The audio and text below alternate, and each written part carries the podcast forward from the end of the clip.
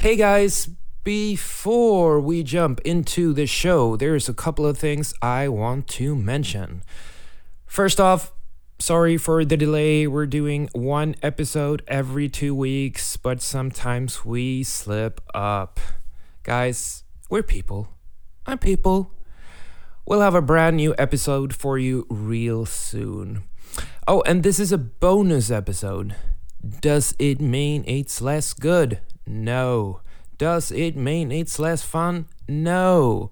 But it does mean Louise wasn't here to record with me as I was out of town. So instead, you get a more mellow bro time vibe with me and my actual brother. It's all good. Louise will be back on the next episode. And finally, don't forget to submit classic albums you want us to revisit and review. Send them to podcast at theonlymusicpodcast.com or why not at onlymusicpod on Twitter, right? It's all good. All right, guys, on to the show.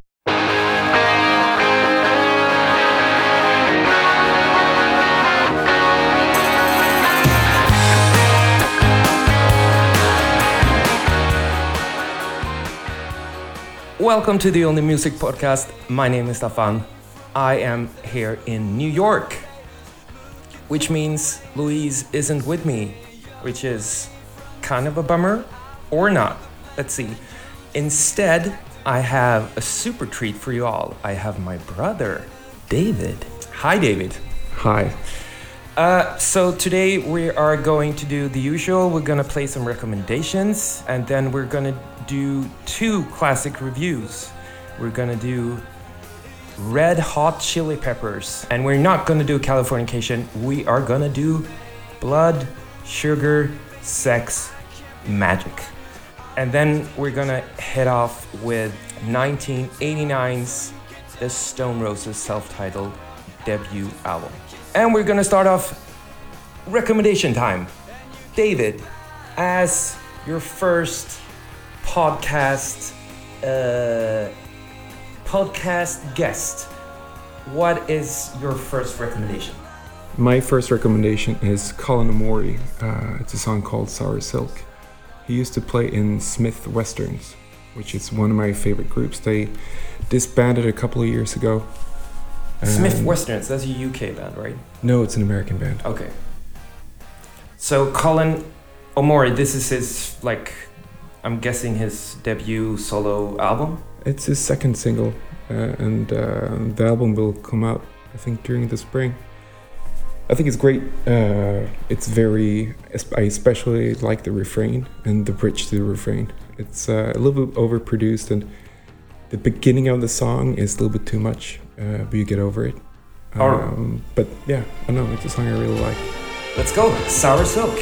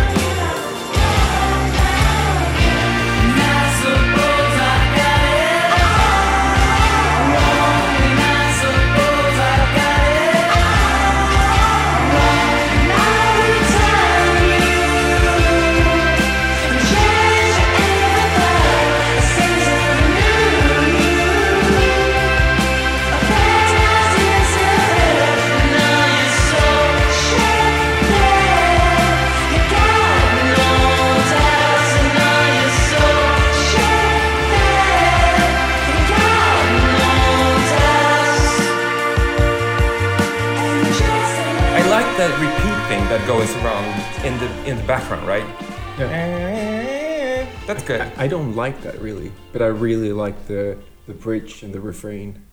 I don't know. I think it's really cool. I don't know the refrain. There's not much of a chorus there. It's kind of psychedelic, psychedelic, uh, sh- shoegazy. We don't really care about the chorus. Yeah, but I mean, it's it's also they used to the Smith westerns used to be really glammy Okay. And um, lo-fi, and this is this is this sounds new, but it still sounds a little bit like the Smith westerns, which I really like. Okay. Uh, yeah. oh, I know I know you don't like it, and I could bet a hundred dollars before I played the song that you would not like this. It's, music just that. I mean the vocals are hidden behind the music, and it's I, it's not very it's not a slick production. it's That's not a slick production. Still not. like the bad side of lo-fi, and then and it's a little bit too and a little it's still overproduced. yeah. But I don't know. Give it a couple years, and in five years' time, you're probably gonna say that I found this really great song. Okay, Yeah. okay. I've got a major treat treat for everyone, uh, both for David and for the podcast listeners. So I've been listening to this song for as a secret, as you know, haven't I couldn't. Really difficult to tell anyone that I was listening to this, but The new All Saints single. no. Oh, that's fine. This is this is on a whole nother level. Remember when uh, Take That split up back in the nineties, right? And then Robbie Williams went on a solo career, and it took a while before his solo career uh, really took off, right? Yeah, actually, I mean he he left the group, or he was I think it was kicked because of drugs. Okay. Yeah. And then he became Fat Robbie then, be, then become the the fat dance from Take That before. I mean, So this is a similar case because Robbie Williams actually made a few really good singles. Angels was overplayed on the radio, but what was the good two singles? The ballad, which you bought on single. yeah, that was but that was a, that was a cover of a World Party song. What was the mm, Guy Chambers, who is his co-writer, he used to be in World Party. Do you remember the single where the video is? She's the one. She's the one. Is that a cover? Yeah, it's a cover. We were free, and if there's somebody calling me on, she's the one. This is a similar case. Another boy band, another guy coming from the boy band and making his first debut album. This is Zayn from One Direction. Oh Do you know Zayn? Is the guy who's the like guy did tattooed everywhere. Yeah, and the, did the face tattoo that was on the Instagram this morning. Is he's he's the guy yeah, who's the face the did the face yeah. tattoo? Yeah, it's the face tattoo. I hope Okay. it's not a real tattoo. Okay, never mind. This single, this is his second single. Everyone who has listened to the radio has already heard this. I think this is this is really good. Here we go. It's called It's. For talking to me.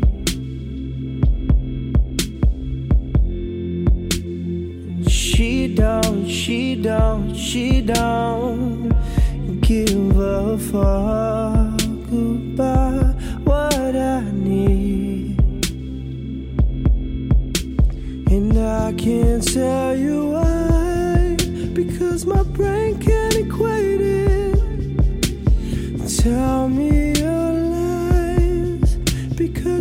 just can't face it. It's you.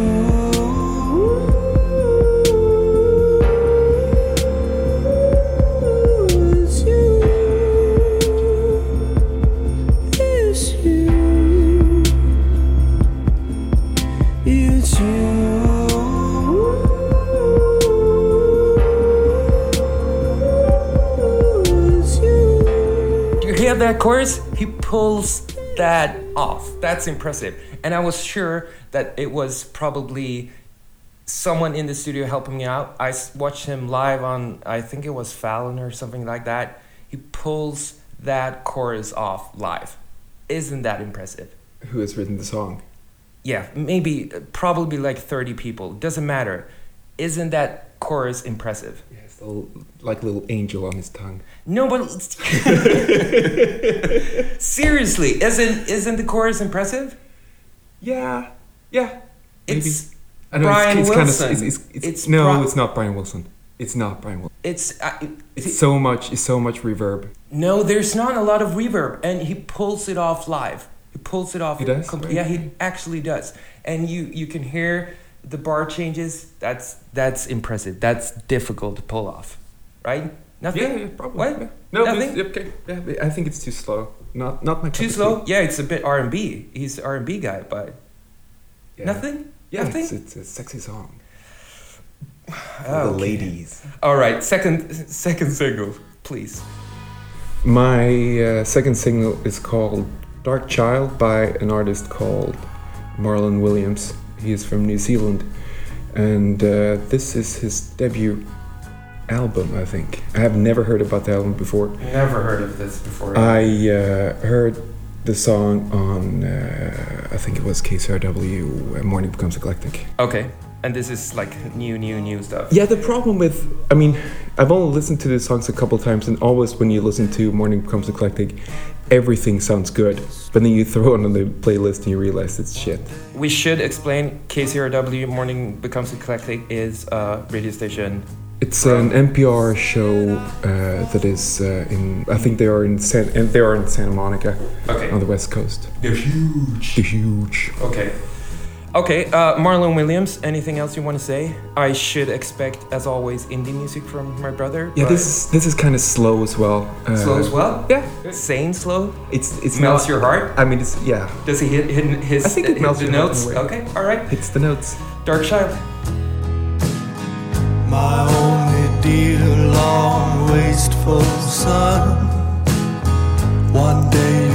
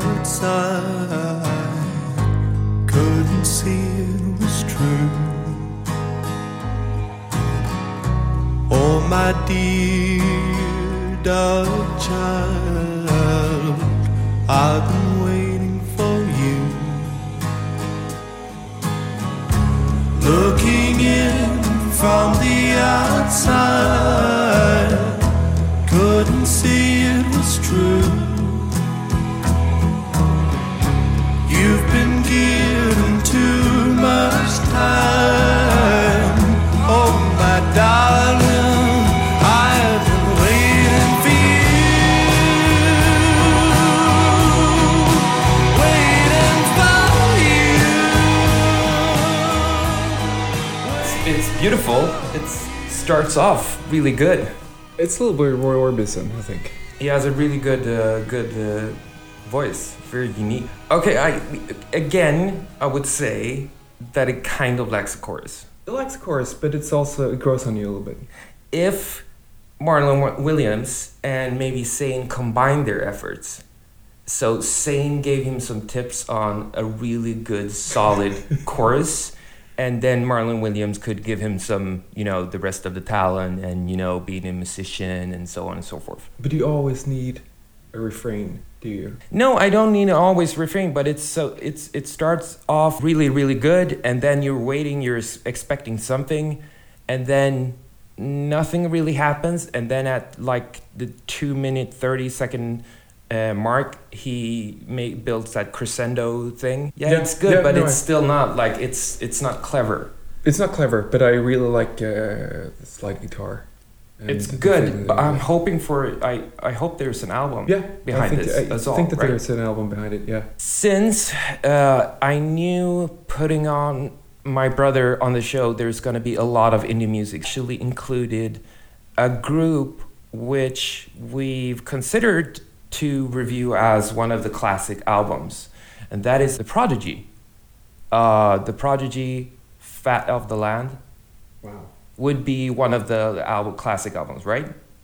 Should be right. Yeah, That's sure. Yeah, I, I would say um, um, Always, Always Out- outnumbered, Yeah, but no never one. outgunned. It, it's it's the album that no one liked, but I really like that album. I think it's it's clever and I- it's I- I know- aggressive. and I it's know. a great running record. We are one of the few who actually liked that album, but, a lot of people were disappointed. But Fat of the Land is considered, I would say, one of the classic albums.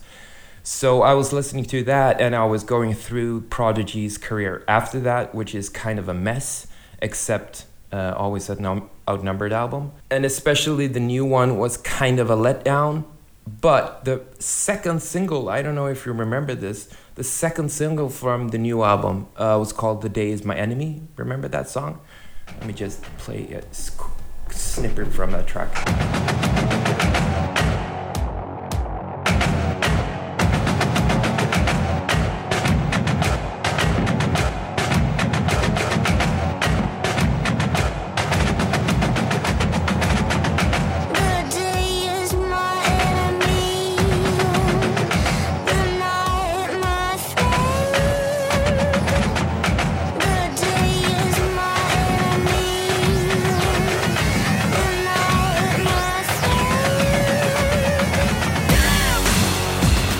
Remember? Remember the single? The single? Yeah, I do. Yeah.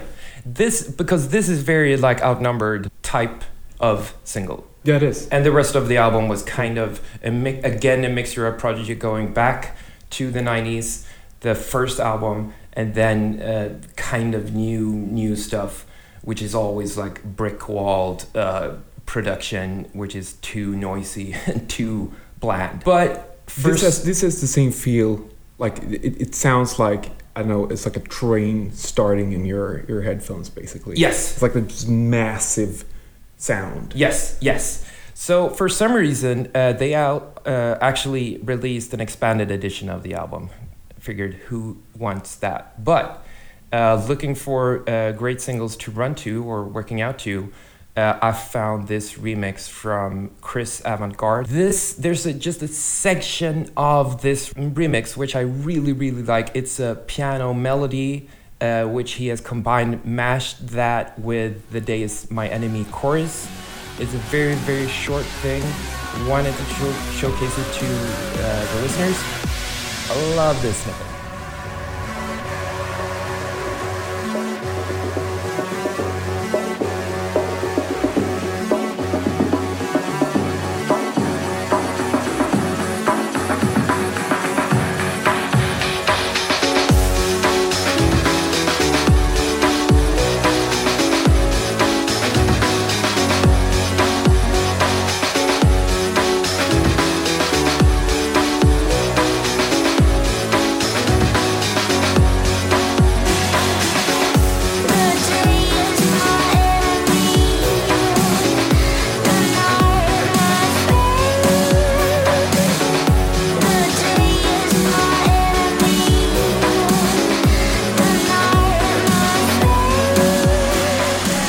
It's cool. That's right? really good. I really like the piano. Yeah. It's uh, it's very it, you, you don't expect that from from Prodigy at all. No. It's very I don't know housey and Yes. I don't know you would Yes. you, yeah And it's, I mean, it's a remix. So, I mean, it, again, Prodigy can be interesting if they put on some, some, some good outside work. Just wanted to quickly showcase that.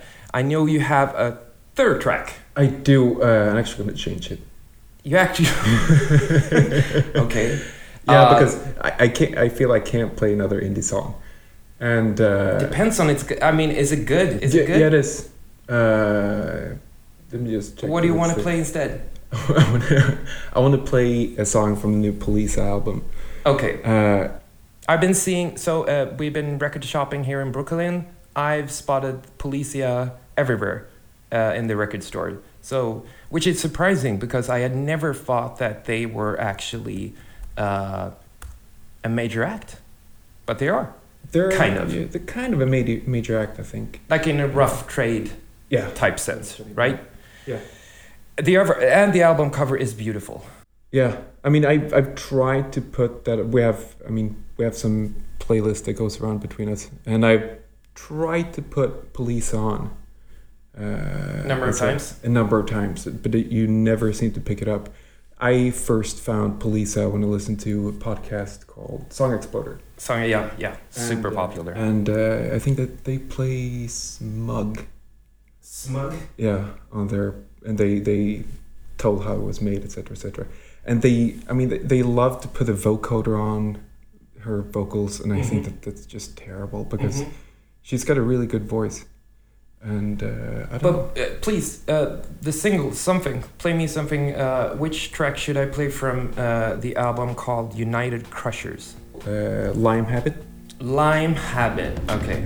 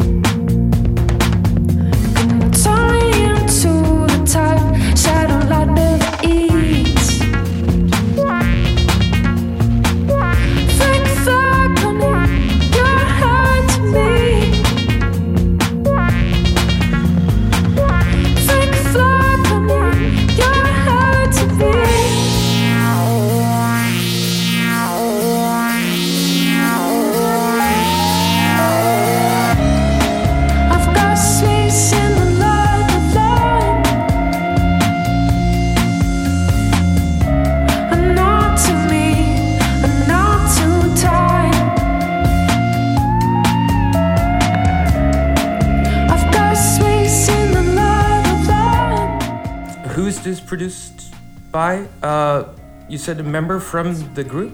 Yeah. Let's Okay. see what his name is. So it's very like analog. It sounds like a guy who has spends a lot of time in the studio, Yeah. No, Ryan Ryan Olson is his name. Uh, old vintage analog synth- synthesizer and stuff like that. Yeah. Yeah, it's Yeah. good, Yeah. but not to sound like a broken record. It has no chorus. I think it has a chorus. I think it has a pretty strong chorus. You The- mean that stick, that that that melody, that analog synth? No, melody? no, Is it's that not. a chorus. There's, there's a chorus there, and the video is really good too. Okay. Yeah. Uh, again, uh, and they're from They Which- are from Minneapolis, Minneapolis. Minnesota. All right. Uh, I think we should move on. Man, we're doing this quick, very quickly. I think it's because we don't have Louise. Louise is talking about her female problems, and I can play another song. you could, yeah, Yeah. sure. So this week, or was it last week, that a an artist called Anchoress, she released her her album. Okay. I think she was known as Catherine A.D. before, Mm-hmm.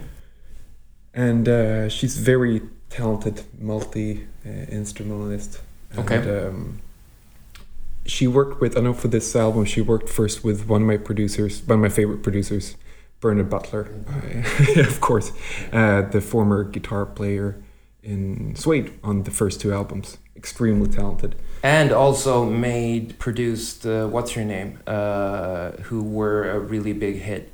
Yeah, the Like one a- was before Adele. Uh, yeah, like a precursor to to Adele. yeah. What was her name? Remember her name? He also produced Neneh Cherry. No, Nana Amy- Sherry's Yeah, and also Good. produced Aimee Mann, uh, Heather Nova South, even though that was a terrible album. He also produced, I mean, The Libertines, first two singles, but it, it, I mean, according to him, they were, I mean, they're known for being very, very hard to work with. What, what what was the again? What was the artist he produced? Veils, he also, The Cribs. Uh, But I'm thinking of the precursor Duffy, to Duffy, Duffy. Duffy, yeah. That's did Duffy any? Did she break in the U.S.? yes, she well? did. Yeah, she Oh. was big in the US. What was the hit single called? Do you have that? Uh, Rockferry? Rock. Yeah, that's true. Wow. Yeah. What happened to her? She released another album that the whole album was about how she struggled with fame and how terrible that was for her. okay. and yeah, it didn't work out. Interesting. And also, topic. she dumped she dumped Bernard Butler as a producer. Okay. uh, which I think was a Mistake. was not as yeah, it's with, with, yeah, that was not good. Other song you want to play? You gotta put that. yes, so this playlist. this album uh, is called Confessions of a Romance Novelist, and it's produced by Paul Draper. Again, going back to the '90s, he was the mastermind behind the group called Mansun, and uh, this one because I, this is probably what Louise would know about, but it's uh, it took a while for this album to happen. They released the song, the first single, two years ago, Okay. and uh, But the album's released 2016, I see here. Yeah, The so album is called, so the artist is called The Anchoress, Yeah. and the album is called Confessions of a Romance Novelist. Okay. yeah, I mean, I still think that the first single, which I think we should play, which Okay. which is called "What Goes Around," is Yeah. still a really good song. Yeah, but the album, I gotta say, the album is not that good. Not that good. It's okay. a real disappointment. Uh, what goes around?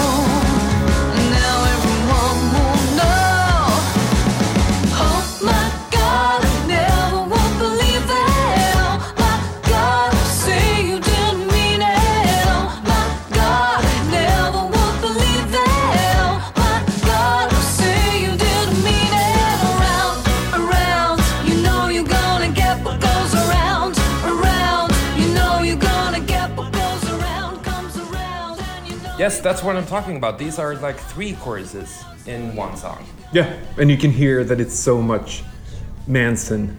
If you like Mansun, this is this is a good. No one, no one knows what Mansun is. They should. They should. They oh, mm, should they? Yeah, It's I mean, one of If you if you like '90s music, it's it's you know it's not as glammy as coming up, like Suede released their coming up album, and it's not as whiny as Radiohead. We should explain Mansun is a UK band, Britpop act, one of many. Uh, had their big album around 95, 96, something like that. '97. I think we should move on. Uh, I want to talk about the two classic albums, and I think we're gonna start off with Red Hot Chili Peppers, Blood, Sugar, Sex, Magik. First of all, I want to explain that I chose this album for you. And I chose this album because growing up, you had this on CD, and I remember that we were both like, this is a 10 out of 10 album. I remember it was so much better than uh, Mother's Milk. Mother's Milk had that one really good single, uh, Higher Ground. And the, what is it, four albums before Mother's Milk? They released know, or something like that? That- yeah, there's so many so many really really bad albums. terrible albums. Uh, and I remember this album as really good, uh, but I do have a sense, uh, like a wary sense, that it, it's gonna be difficult to hold up because it has what is it, sixteen tracks? We'll get to that. So, David, Blood, Sugar, Sex, Magik in 2016, does it still hold up? I think that this this this album is one of the albums that I've listened to so much that it's really hard to not think about what you were doing during that time in my life.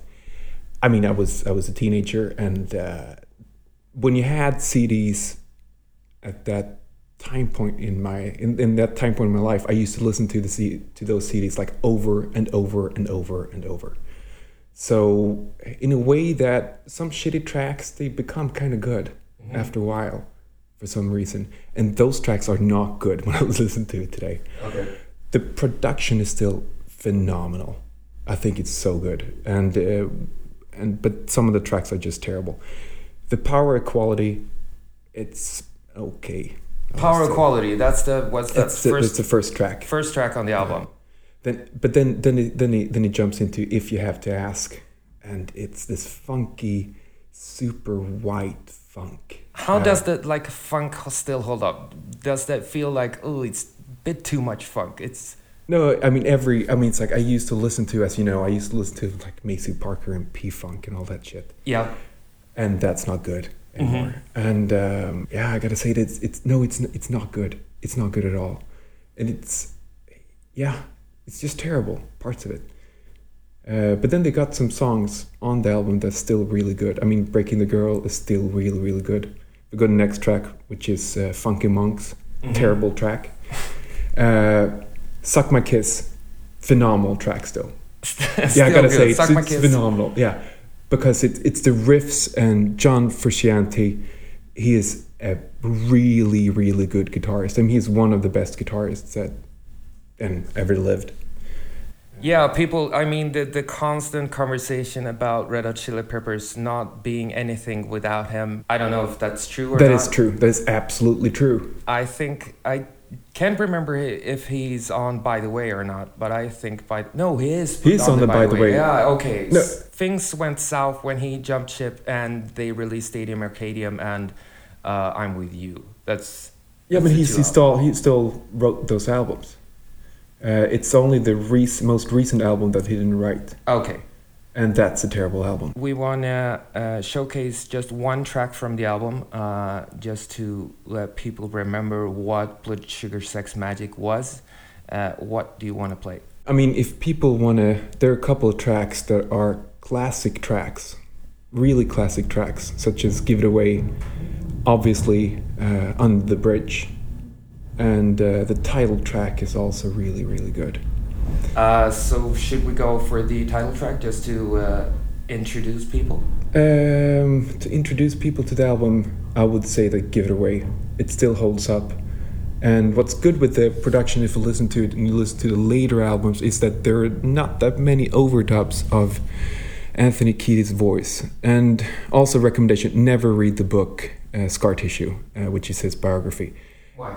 Because he's a complete asshole. yeah, because if you ever, because you, when you listen to the album, you can't help but thinking about how he thinks about himself. He's so self-absorbed, and I don't know. Even though I mean, it's like he and um, Flea, they were the ones who started the band, and he has zero respect for Flea. But Ah. anyway, it doesn't matter. Back to the music, I must say that "Give It Away," it's it's Still holds up. still holds up and i still remember when i listened to the track when i saw them live in stockholm 1995 1995. How- That's what's that? Uh, after Yeah, so there was an album when uh, he left the group john frusciante and um, you're thinking about One Hot Minute. one hot minute yeah that's Yeah. not a good album Okay. and there's a couple of good tracks but anyway uh, i would say that yeah it starts off with this i mean it's one of those songs you can hear maybe two seconds one second from the beginning the intro of the song and you will hear that this is Giveaway. Let's go.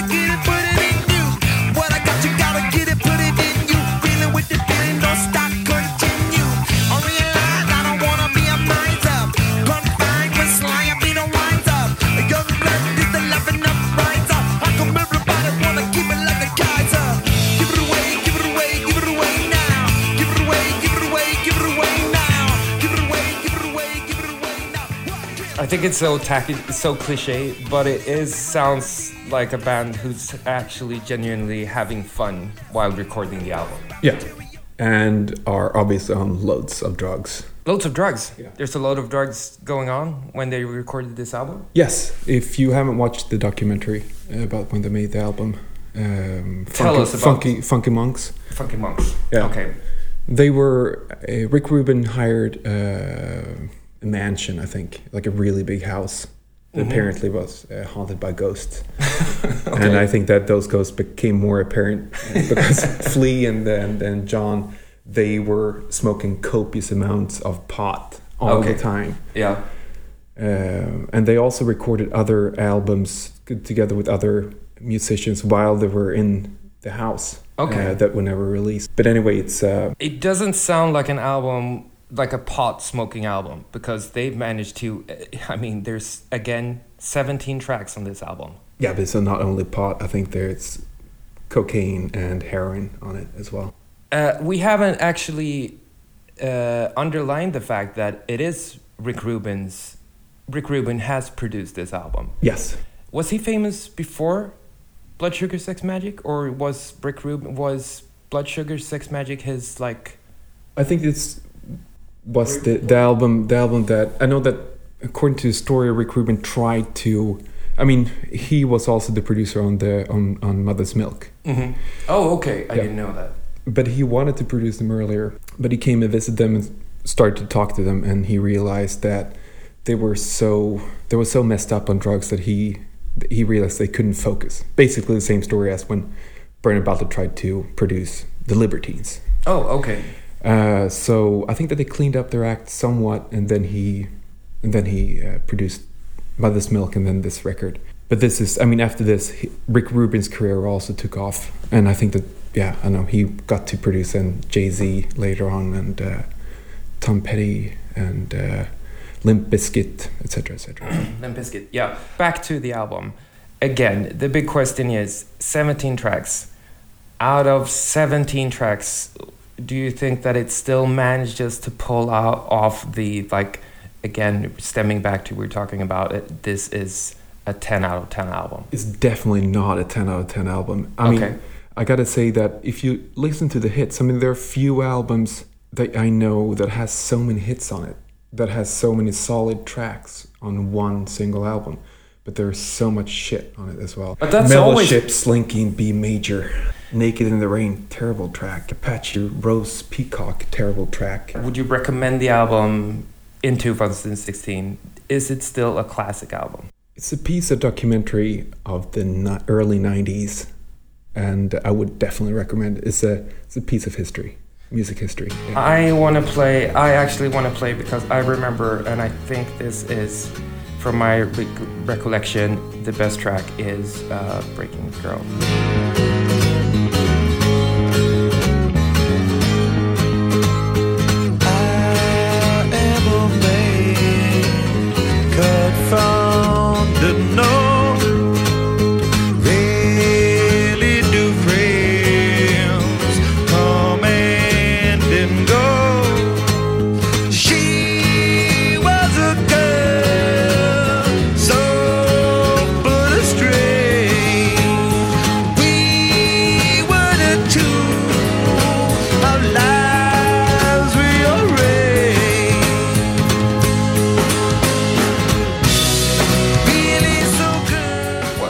While the play the track was playing, uh, you were mentioning that he, he really doesn't. Anthony really doesn't hit the notes right. I mean, he, he hits the note like from under, and then he can't really hold the tone. But that's also part. I mean, people are probably going to kill me for saying this, but it's it's also a part of Red Hot Chili Peppers. It's it's because you're going to talk about Stone Roses, and it, it's the similarity between the Stone Roses and Red Hot Chili Peppers. I mean, Anthony Kiedis is is better, is definitely better singer than Ian Brown, but it's the same thing that he Red, Red Chili Peppers has really, really fantastic musicians. I mean, Flea is a phenomenal bass player. You can hear all the time, all of the songs, is that they have they have a very, very tight uh, bass line, and it's rolling and it's following the guitar, and the guitar is so loose, very much like open chords, and it's. I mean, this track, for example, is it's Zeppelin, a little bit Zeppelin, but it's still their own touch. And I must say that Anthony Kiedis' voice, that he does not hit and doesn't sing very good, is adding a bit of personality to the record. Because I remember that California Californication was the first album they used auto-tune to fix Anthony voice, and a lot of fans complain that they didn't keep his natural shitness together. Yes, also more overlays mm-hmm. in his vocals, and here it's usually there are only few times that actually have overlays on his on uh, on his voice.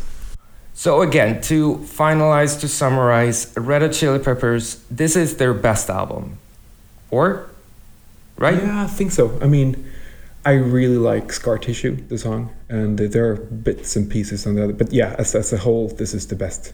Okay. I, I mean, personally, I think this is the best album they've made. We're moving on. We're going to uh, the UK. Uh, we're going back to the 1989. Uh, David, you chose Stone Roses. Yeah. Why? Uh, I was introduced to Stone Roses when they had when Second Coming came out, and usually, I, I mean, I I started to listen to Oasis because, uh, sorry, I started listening to Stone Roses because of Oasis, Okay. and I started listening to the second album, and then I tried to listen to the first album, and everyone was talking about the first album, and I didn't like it at all when I heard it Mhm. first, but then I listened to it more and more, and to me, it's a really good album, but I don't know if it holds up because I haven't listened to it. The same as you, I listened to the second album, uh, but it's simply because the reason. Remember that uh, because we couldn't afford CDs, a lot of CDs uh, back in the day, the Swedish library lent out CDs for free. Yeah. But when you went to the library, the problem was that everyone had obviously rented the good albums, and you had to like sign up for a queue to get the good album. Good albums. Remember that? Yeah. uh, which was like two or three months away, and you never did that. So what you basically ended up with were the shitty albums no one really wanted to rent, and among those albums were uh, Stone Roses' Second Coming, and I remember uh, renting that, getting home, popping into the CD. Uh, was very surprised when I first initially discovered that the album was 99 tracks. And also the introduction is like two minute, three minute uh, jam sort of psychedelic thing on the first track. And I, I, I- can't remember how old I was. I, I guess I was 15 or 16, maybe 14 or something like that. I had no clue that, yeah, if you're doing an album with 99 tracks, then you're pretty high on drugs. But, um, so I never picked up on Stone Roses. Uh, while I also was into the Britpop era, I didn't really like the Stone Roses. It was too uh, lo-fi, old school production. Never went back to it. I did, however, listen to a lot of uh, Ian Brown's solo albums, which are a mixed bag, I would say. Yes, so I did uh, went back to the album, uh, listened to it. Uh, I think the first thing that hits uh, me uh, was how incredibly good musicians are. I looked up and Mani, uh, the bass player, John Squire, the guitarist, they are like 26 when they recorded this album. So they aren't like they aren't 19 or 18 when they recorded this. These are people who has have actually worked as musician and have phenomenal skills. And it's very commercially produced. When comparing back to other albums uh, released under that era it doesn't have that like uh, early 90s lo-fi quality to it. It's very commercial it's very slick it's very uh, professionally made. And i think one of the most interesting part of is of it is how they mix uh, the psychedelica, the dance grooves, and the pop melodies. And of course, Ian Brown's uh, super hippie lyrics. I think I want to start off with surprisingly the final track on the album, uh, Fool's Gold.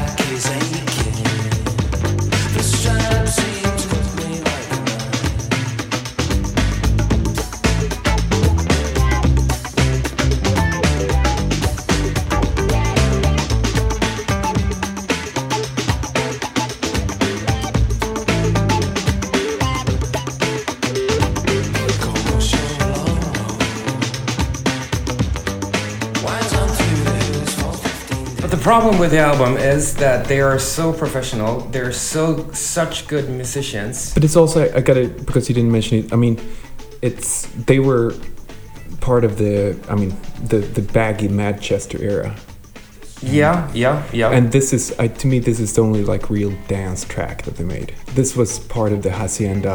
Oh, I don't. I don't agree with that. I think there's a lot of dancey, groovy tracks on the album, which are kind of, uh, well, yeah, like disco. How, how, I mean, I mean, how do you, how do you dance to "I Want to Be Adored"? I want to know. Yeah, that's yeah, that's difficult, but it's I mean, with a lot of pot, it works.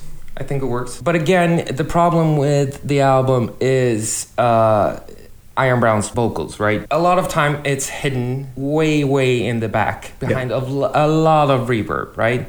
And the problem isn't like if we're comparing to Anthony Kiedis. Anthony Kiedis has to hit a couple of uh, notes, right? Ian Brown has managed to Mumble. yeah, he's mumbling and he keeps like one tone, one chord, one bar throughout the album, almost. But what's- Uh, yeah. I think uh, there's a sl- slow song on the album called uh, "Bye Bye Bad Man." It's, it, yeah, it's not not the best track.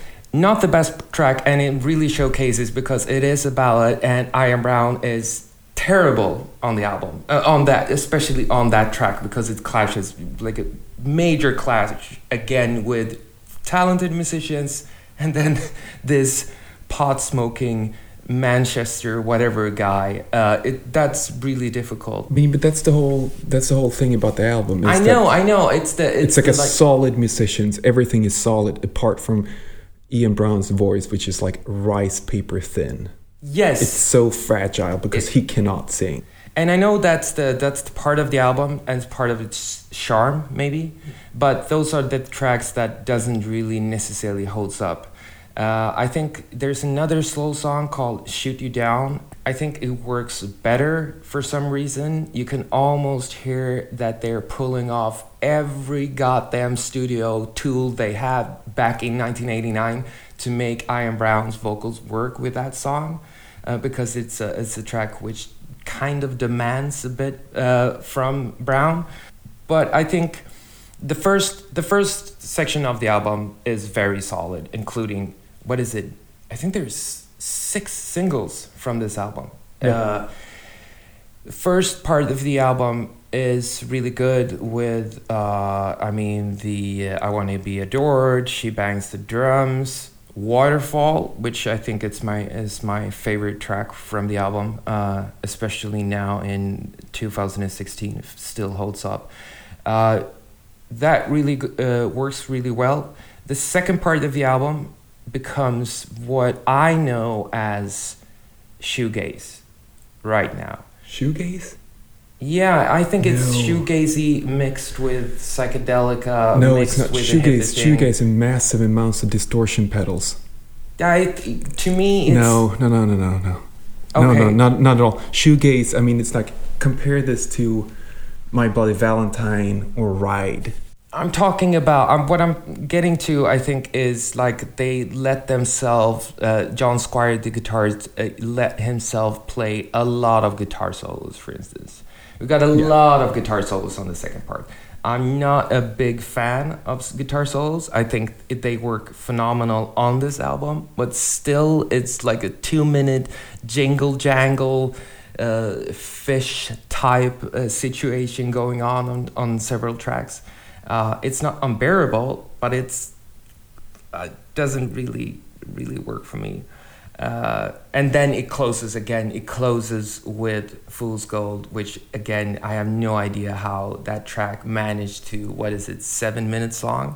No, it's oh, it's ten minutes long, and it works really really well. In summary, I would say it is. I I, I when I listen to the album, I completely understand why it's a classic album.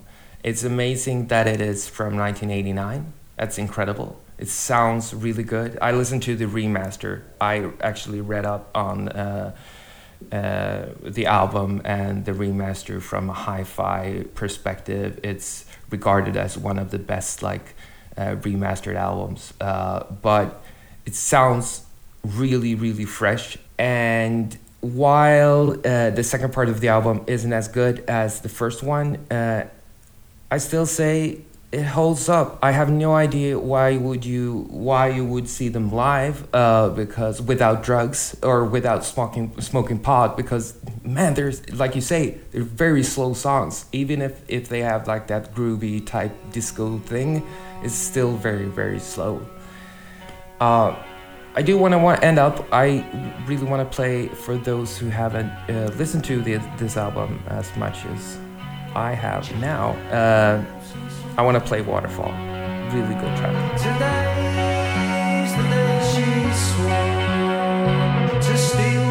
Never could own and race from the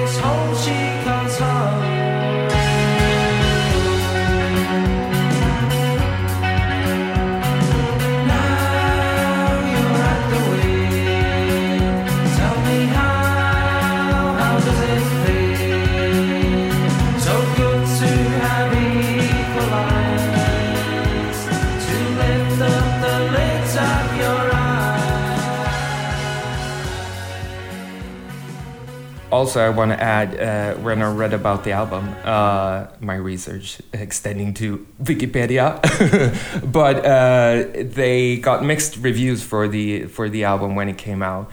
NME, which are now now a sorely failed publication, were the ones who actually hailed the album to be one of the best albums of that year of and of that era, which is very interesting. Okay, uh, I think we're gonna close it there. Uh, next time we're I'm back in Sweden. Hopefully, uh, I will be back with Louise. Uh, but uh, hopefully, we will get back to hot garbage. Can I just say that Jake Bugg stinks? Yeah, Jake Bugg stinks. Uh, that's no problem. I think no one, no one disputes that. I do want to close with um, we want to get your recommendations for classic albums. David, do you think we should, Louise and I should do a, what kind of classic albums do you want to see? I know that you mentioned Pearl Jam 10, for instance. I want to do an album that I don't know if it's a classic album, but I think that going back to 90s albums, it's, I know, I want to try to step out from that. So you have to choose either you go for George Harrison, All Things Must Pass, or you go for uh, Libertines, the first album. Liberties. Okay, then you have Franz Ferdinand's debut album. Franz Ferdinand, maybe, maybe. But we want your recommendations. You can hit us up on Twitter. It's Only Music Pod. Uh, you can always email us. It's Only Music. No, it's, oh, Jesus, I always get this wrong. Uh, it's podcast at the Only Music Podcast. Yes, and I want to also add a big, big uh, thanks to Brent from actually New York, uh, who has sent me and Louise wonderful pictures, paintings of the artists we've we've spoken about, and uh, actually uh, uh, um, and a very impressive painting of us both. We're very thankful for that. We're very uh, glad when you people send us tracks and, and new music and stuff like that. So keep that up. We're very, very happy for that. Uh, until next time, a boom.